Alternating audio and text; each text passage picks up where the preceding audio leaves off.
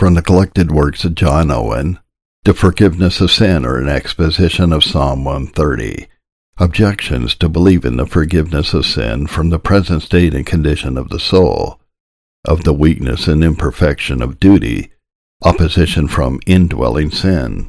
There's another head of objections against a soul's receiving consolation from an interest in forgiveness arising from the consideration of its present state and condition as to actual holiness, duties, and sins. Souls complain when in darkness and under temptations that they cannot find that holiness, nor those fruits of it in themselves which they suppose an interest in pardoning mercy will produce. Their hearts they find are weak, and all their duties worthless. If they were weighed in the balance, they would be all found too light. In the best of them, there is such a mixture of self, hypocrisy, unbelief, vainglory, that they are even ashamed and confounded with the remembrance of them. These things fill them with discouragement so that they refuse to be comforted or to entertain any refreshing persuasion from the truth insisted on, but rather conclude that they are utter strangers from that forgiveness that is with God, and so continues helpless in their depths. According to the method proposed, and hitherto pursued, I shall only lay down some general rules as may support a soul under the despondencies that are apt in such a condition to befall it, that none of these things may weaken it. In its endeavor to lay hold of forgiveness, 1. This is a proper place to put in execution our eighth rule to take heed of heartless complaints when vigorous actings of grace are expected at our hands. If it be thus, indeed, why do you lie on your faces? Why do you not rise and put out yourselves to the utmost, giving all diligence to add one grace to another until you find yourselves in a better frame? Supposing then the putting of that rule into practice, I add, that known holiness is apt to degenerate into self-righteousness. What God gives us on the account of sanctification we are ready enough to reckon on the score of justification. It is a hard thing to feel grace and to believe as if there were none. We have so much of the Pharisee in us by nature that it is sometimes well that our good is hid from us. We are ready to take our own corn and wine and bestow them on other lovers. Were there not in our hearts a spiritually sensible principle of corruption, and in our duties a discernible mixture of self, it would be impossible we should walk so humbly as is required of them who hold communion with God in a covenant of grace and pardoning mercy. It is a good life which is attended with a faith of righteousness and a sense of corruption. While I know Christ's righteousness, I shall the less care to know my own holiness. To be holy is necessary, to know it sometimes a temptation. Number two, even duties of God's appointment when turned into self-righteousness are God's great abhorrency. Isaiah 66 verses 2 and 3. What has a good original may be vitiated by a bad end. Oftentimes holiness in the heart is more known by the opposition it has made there to it than by its own prevalent working. The Spirit's operation is known by the flesh's opposition. We find a man's strength by the burdens he carries and not the pace that he goes. O wretched man that I am, who shall deliver me from the body of this death? Is a better evidence of grace and holiness than God, I thank you I am not as other men. A heart pressed, grieved, burdened, not by the guilt of sin only, which reflects with trouble on an awakened conscience, but by the close adhering power of indwelling sin, tempting, seducing, soliciting, hindering, captivating, conceiving, restlessly disquieting, may from thence have as clear an evidence of holiness as from a delightful fruit bearing. What is it that is troubled and grieved in you? What is it that seems to be almost killed and destroyed? That cries out, complains, and longs for deliverance? Is it not the new creature? Is it not the principle of spiritual life in which you are a partaker? I don't speak of troubles and disquietments for sins committed, nor of fears and perturbations of mind lest sin should break forth to law, shame, ruin, dishonor, nor of the continuing of a convinced conscience lest damnation should ensue, but of the striving of the Spirit against sin out of a hatred and a loathing of it, upon all the mixed considerations of love, grace, mercy, fear, the beauty of holiness, excellency of communion with God that are proposed in the gospel. If you seem to yourself to be only passive in these things, to do nothing but to endure the assaults of sin, yet if you are sensible, and stand under the stroke of it as under the stroke of an enemy, there is the root of the matter. And as it is thus as to the substance and being of holiness, so it is also as to the degrees of it. Degrees of holiness are to be measured more by opposition than self-operation. He may have more grace than another who brings not forth so much fruit as the other, because he has more opposition, more temptation, Isaiah 41 verse 17. And since the lack of all is a great sign of something in the soul. Number two, as to what was alleged as to the nothingness, the selfishness of duty, I say it is certain while we are in the flesh, our duties will taste of the vessel whence they proceed. Weakness, defilements, treachery, hypocrisy will attend them. To this purpose, whatever some pretend to the contrary is a complaint of the church, Isaiah 64, verse 6. The chaff oftentimes is so mixed with the wheat that corn can scarce be discerned. And this know that the more spiritual any man is, the more he sees of his unspiritualness and his spiritual duties. An outside performance will satisfy an outside Christian. Job abhorred himself most when he knew himself best. The clear discoveries we have had of God, the father will everything of self appear. Nay, further, Duties and performances are oftentimes very ill measured by us, and those seem to be first which indeed are last, and those to be last which indeed are first.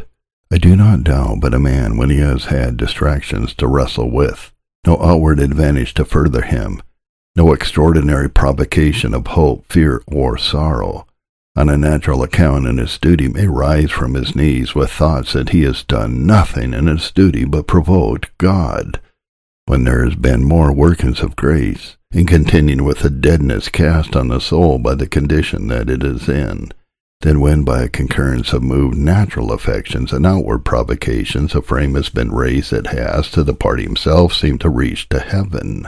So that it may be this perplexity about duties is nothing but what is common to the people of God, and which ought to be no obstruction to peace and settlement. Number three, as to the pretense of hypocrisy, you know what is usually answered. It is one thing to do a thing in hypocrisy, another not to do it without a mixture of hypocrisy.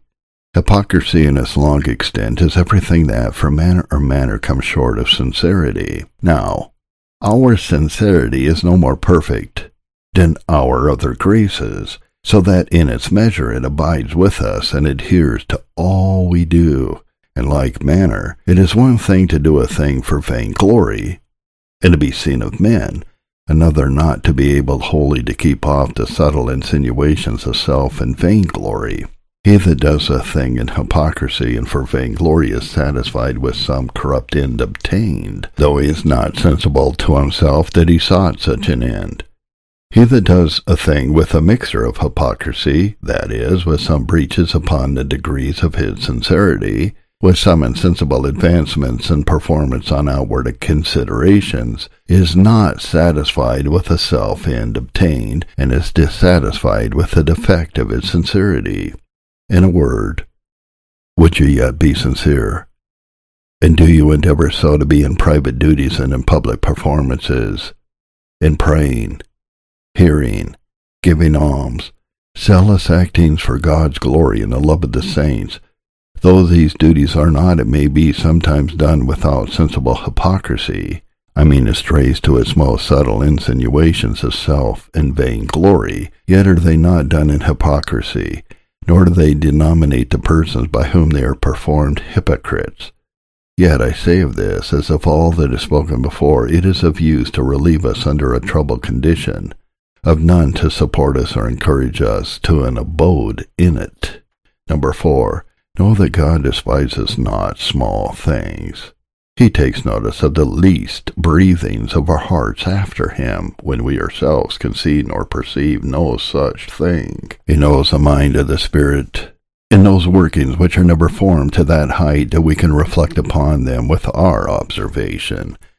Everything that is of him is noted in his book, though not in ours. God took notice that when Sarah was acting unbelief towards him, yet that she showed respect and regard to her husband, calling him Lord, Genesis 18, verse 12, 1 Peter 3, verse 6. And even while his people are sinning, he can find something in their hearts, words, or ways that please him much more in their duties. He is a skilful refiner that can find much gold in that ore where we see nothing but lead or clay. He remembers the duties which we forget, and forgets the sins which we remember. He justifies our persons, though ungodly, and will also our duties, though not perfectly godly. To give a little further support in reference to our wretched, miserable duties, and to them that are in perplexities on that account, know that Jesus Christ takes whatever is evil and unsavory out of them, and makes them acceptable. When an unskilful servant gathers many herbs, flowers, and weeds in a garden, you gather them out that are useful and cast the rest out of sight. Christ deals so with our performances. All the ingredients of self that are in them on any account he takes away and adds incense to what remains and presents it to God. Exodus 30 verse 36.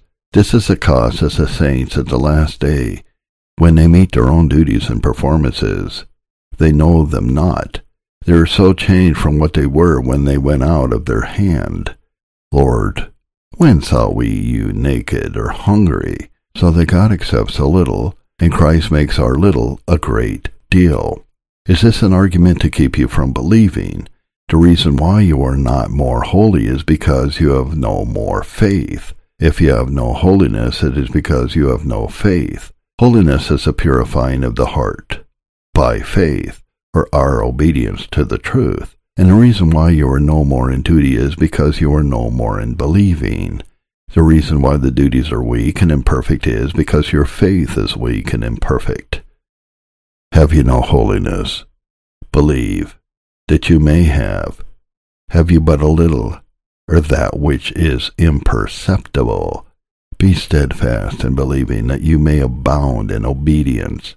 Do not resolve not to eat your meat until you are strong when you have no means of being strong but by eating your bread, which strengthens the heart of man Objection the fourth, the powerful tumultuating of indwelling sin or corruption is another cause of the same kind of trouble and despondency.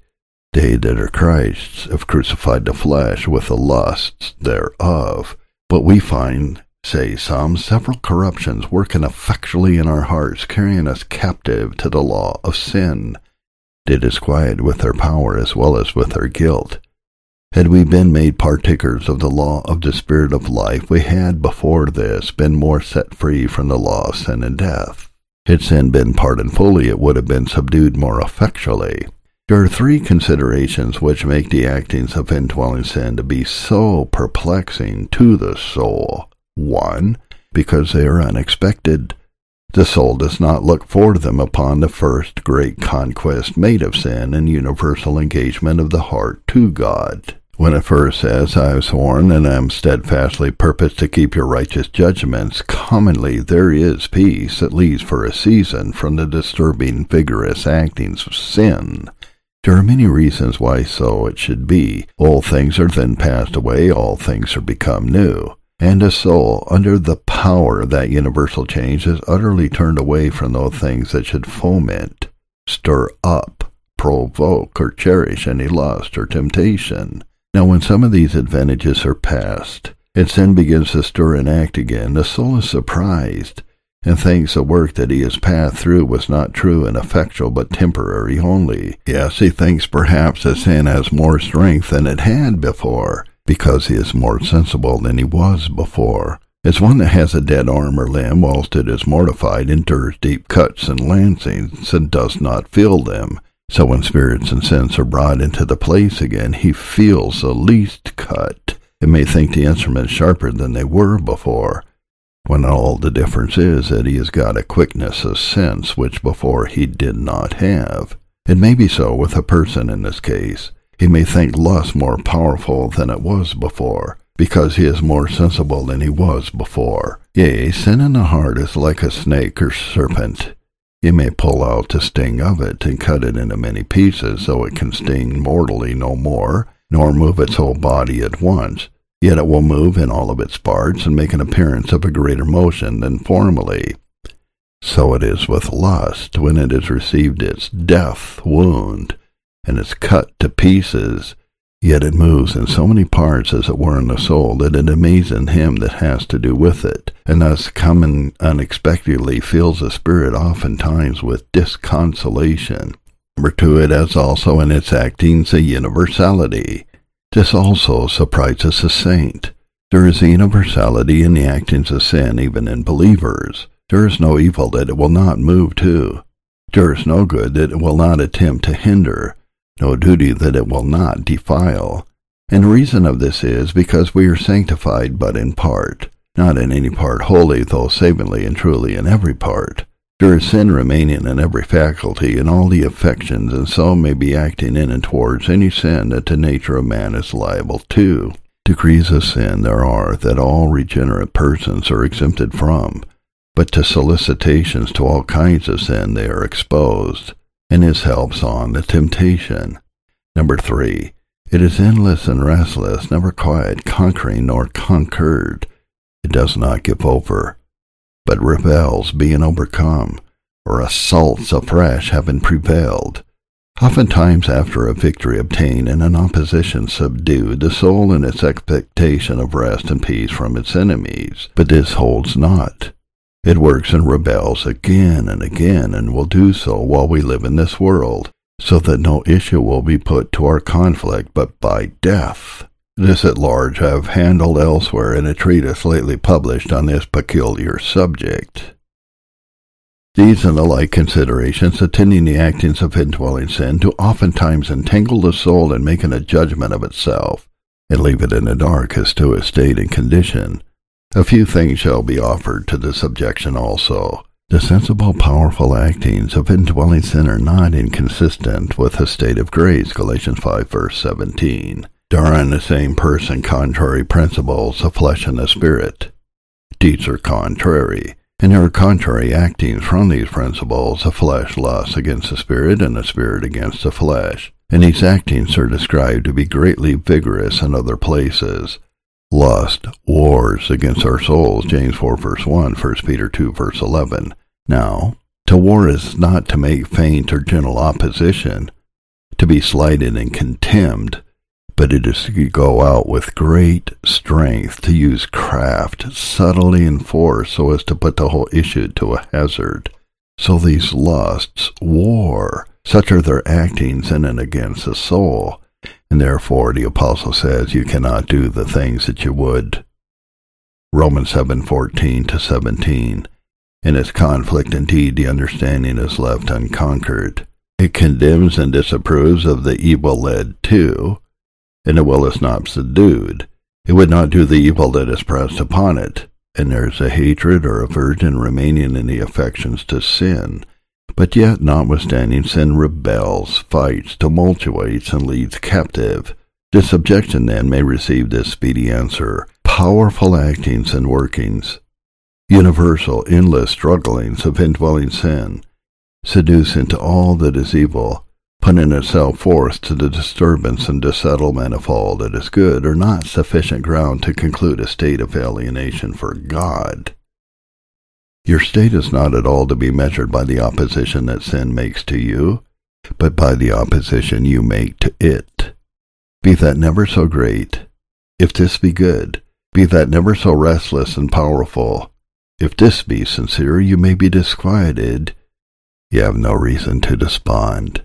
I mention these things only to give a specimen of the objections which men usually raise up against an actual closing with the truth insisted on to their consolation and we have also given in upon them some rules of truth for their relief, not in intending them absolute satisfaction as to the whole of the cases mentioned, but only to remove the darkness raised by them so out of the way, as that it might not hinder any from mixing the word with faith that has been dispensed from this blessed testimony, that there is forgiveness with God, that he may be feared.